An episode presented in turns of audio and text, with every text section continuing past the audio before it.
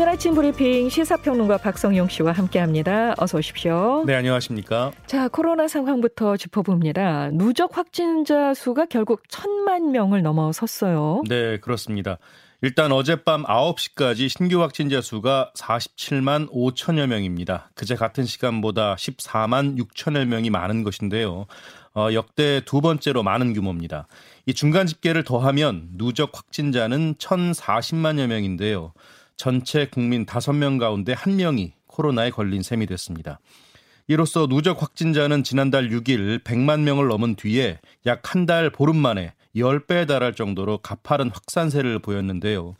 오늘 발표될 확진자 수는 50만 명 안팎이 될 것으로 예상되고요.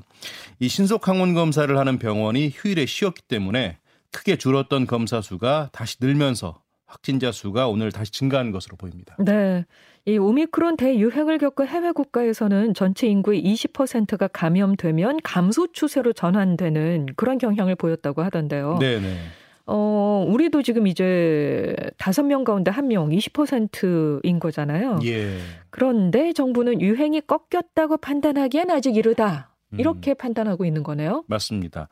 일단 정부는요. 어, 매주 나타나던 큰 폭의 환자 증가 추이는 사라지고 있어서 유행이 정점에 진입해서 정체되고 있다라고 평가는 했습니다.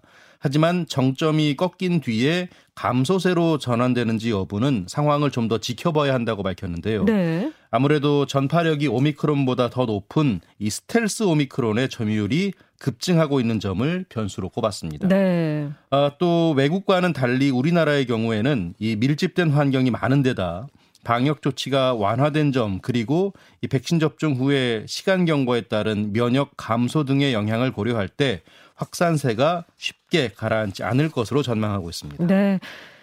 코로나19 백신을 맞은 뒤 사흘 만에 숨진 20대 집배원 공무상 재해가 인정됐습니다. 네. 지난해 8월에 숨진 집배원 고 김원영 씨에 대해서 질병관리청에서 심근염의 백신 연관성을 인정했는데요. 앞서 김 씨는 지난해 화이자 백신 2차 접종을 하고 사흘 뒤에 숨진 채 발견됐습니다. 이에 가족들은 김 씨가 업무를 위해 백신을 맞았다가 숨졌다고 주장을 했고요.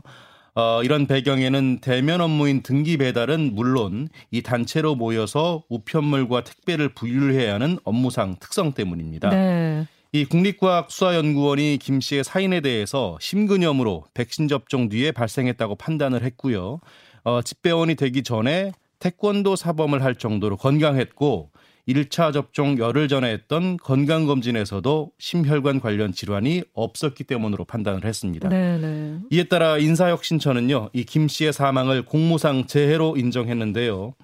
말씀드린 대로 질병관리청에서 심근염의 백신 연관성을 인정했고, 우체국 내에서도 접종 동료 분위기가 있었던 점 등을 고려할 때 백신 접종이 공적 업무와 연관이 있다라고 설명을 한 겁니다. 네. 아, 백신 부작용으로 사망한 공무원에 대해서 공무상 재해를 인정한 건 이번이 처음인데요. 백신 부작용을 업무상 재해로 인정받는 추가 사례가 나올 것으로 보입니다. 네. 자, 올해 수능일이 발표됐습니다. 해마다 뭐 불수능이니 변별력이 어떻다느니 뭐 얘기들 네. 많이 나오는데 맞습니다. 올해 수능은 어떻게 치러질까요? 네, 일단은 난이도가 높은 문항의 출제를 지향하는 기조를 유지할 것 같습니다. 아, 먼저 날짜는요, 11월 17일입니다. 예. 우선 지난해에 이어서 문과와 이과 계열 구분 없는 통합형으로 치러지고요. 어, 국어, 수학, 직업 영역은 공통 과목 더하기 선택 과목으로 치러집니다. 특히 올해 수능에는 2022학년도 생명과학 2 출제 오류 사태를 계기로 마련된 이 교육부의 수능 출제 및 이심사제도 개선안도 적용이 되는데요. 네. 어, 말씀드린 대로 이른바 킬러 문항으로 불리죠. 초고난도 문항의 출제를 지향하는 기조를 유지하고요. 어, 2022학년도 수능 결과 그리고 2023학년도 6월과 9월의 모의 평가 결과에 대한 분석을 통해서 적정 난이도 유지에 노력할 방침이라고 한국 교육과정 평가원은 설명을 했습니다. 네. 어, 그리고 EBS 강의, 교재와 수능 연계열은 지난해에 이어서 올해도 50% 수준으로 유지하기로 했습니다. 어, 사실 앞서 말씀하신 대로 매년 수능 때마다 초미의 관심사가 바로 난이도일 텐데요.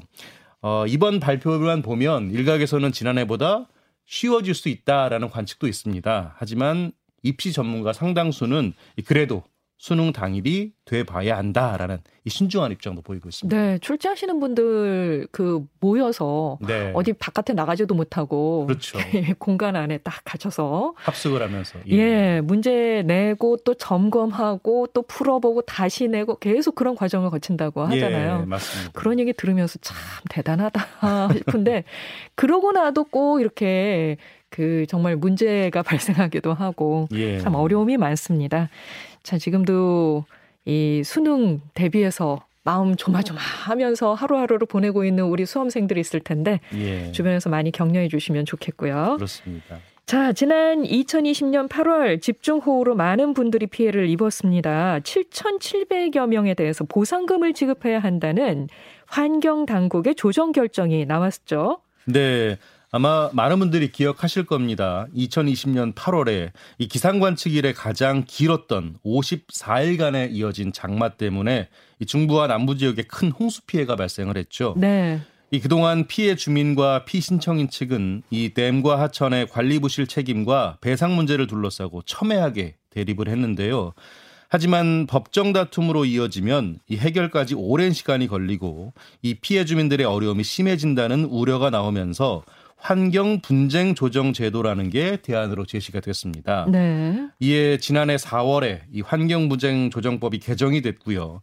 이 개정법에 따라 심리한 첫 조정 사건의 결과가 나왔습니다.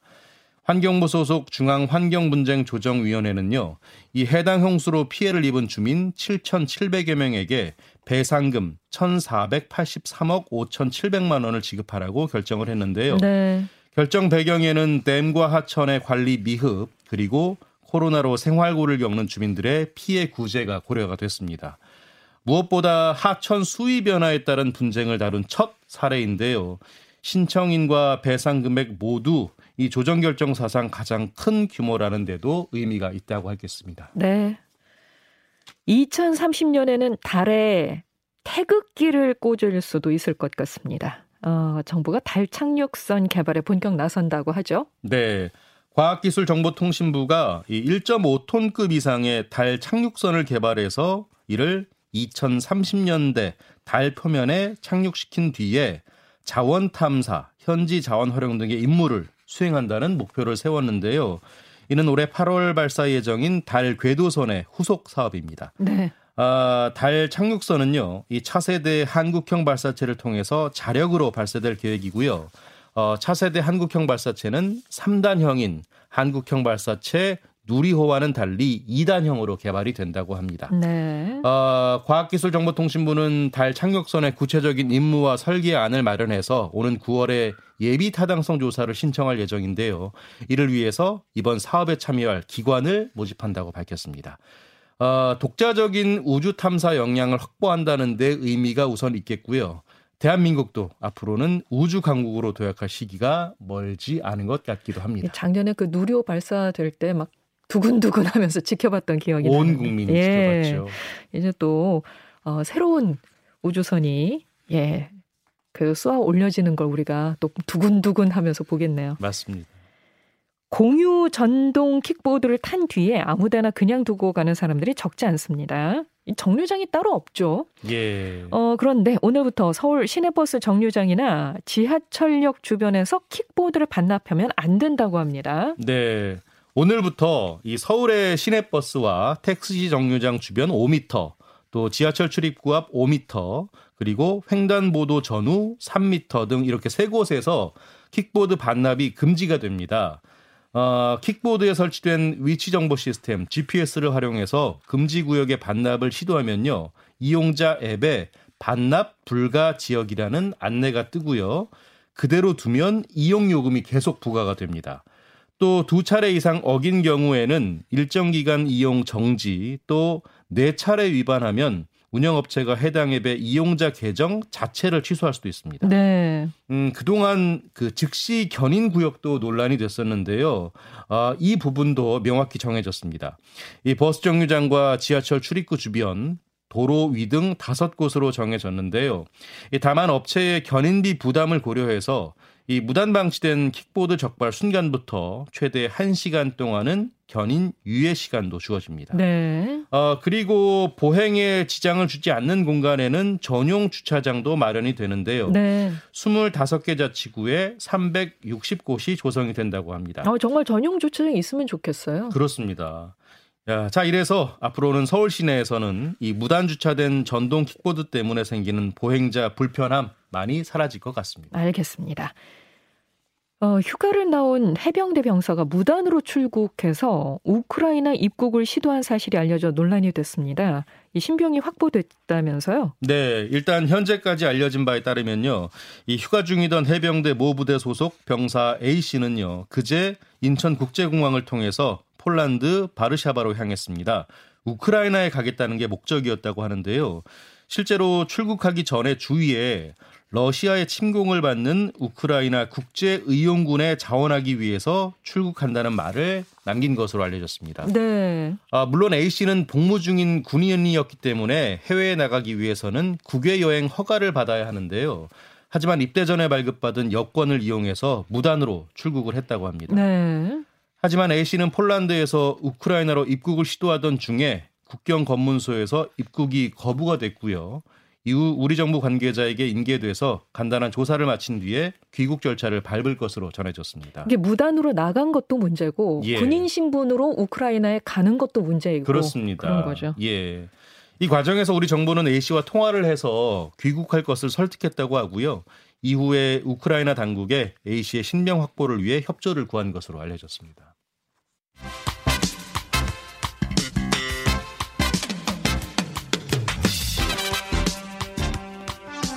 스포츠 뉴스 전해드립니다. 굿모닝 스포츠. 여자 컬링 국가대표팀이죠. 팀킴 세계선수권대회에서 4연승을 달렸습니다. 네. 김은정과 김선영, 김초희, 김경애, 김현미로 구성된 팀킴이요. 캐나다에서 열린 여자 컬링 세계선수권대회 예선 4차전에서 미국을 11대 4로 이겼습니다. 이로써 팀킴은 이번 대회에서 이 노르웨이, 독일, 체코에 이어 미국까지 제압을 했는데요. 현재 일본, 스위스와 함께 공동 1위입니다. 아, 12개 나라가 출전하는 이번 세계선수권 대회는요, 풀리그로 예선을 진행하는데요. 그 뒤에 상위 6개 나라가 이 플레이오프에 올라서 우승을 놓고 경쟁을 합니다. 아, 현재 팀킴에게는 행운도 따르고 있는데요. 당초 오늘 새벽에 스코틀랜드와 5차전을 치를 예정이었는데 어, 그런데 스코틀랜드 팀 내에 코로나 확진자가 발생하면서 기권을 해서 부전승을 거뒀습니다. 네. 팀킴은 오늘 오전에 이탈리아와 예선 6차전을 치르는데요. 베이징 동계올림픽의 아쉬움을 이번 대회에서 시원하게 털어냈으면 좋겠습니다. 피겨스케이팅 여자 싱글의 간판 유영 선수와 기대주 이해인 선수 오늘부터 개인 첫 세계 선수권 대회 메달 사냥에 나섭니다. 네, 두 선수가 오늘 저녁에 프랑스에서 열리는 국제 빙상 경기 연맹 피겨 스케이팅 세계 선수권 대회 이 여자 싱글 쇼트 프로그램에서 첫 연기를 펼칩니다. 세계 선수권 대회는 올림픽 다음으로 큰 국제 대회인데요. 1년 단 한 번에 1년에 단 한 번 열립니다. 네네. 네. 한국 선수 중에서는 김연아를 제외하면 단 한 명도 메달을 획득하지 못했습니다. 네. 하지만 이번 올해 대회에서는 유형과 이혜인의 전망이 무척 밝은데요. 이 금과 은 동메달을 싹쓸이할 것으로 예상됐던 러시아 올림픽 위원회 선수들이 우크라이나 침공 사태에 따른 징계로 대회에 출전하지 못하기 때문입니다. 두 선수의 선전 기대해 보겠습니다. 네, 지금까지 시사평론가 박성용 씨 감사합니다. 고맙습니다.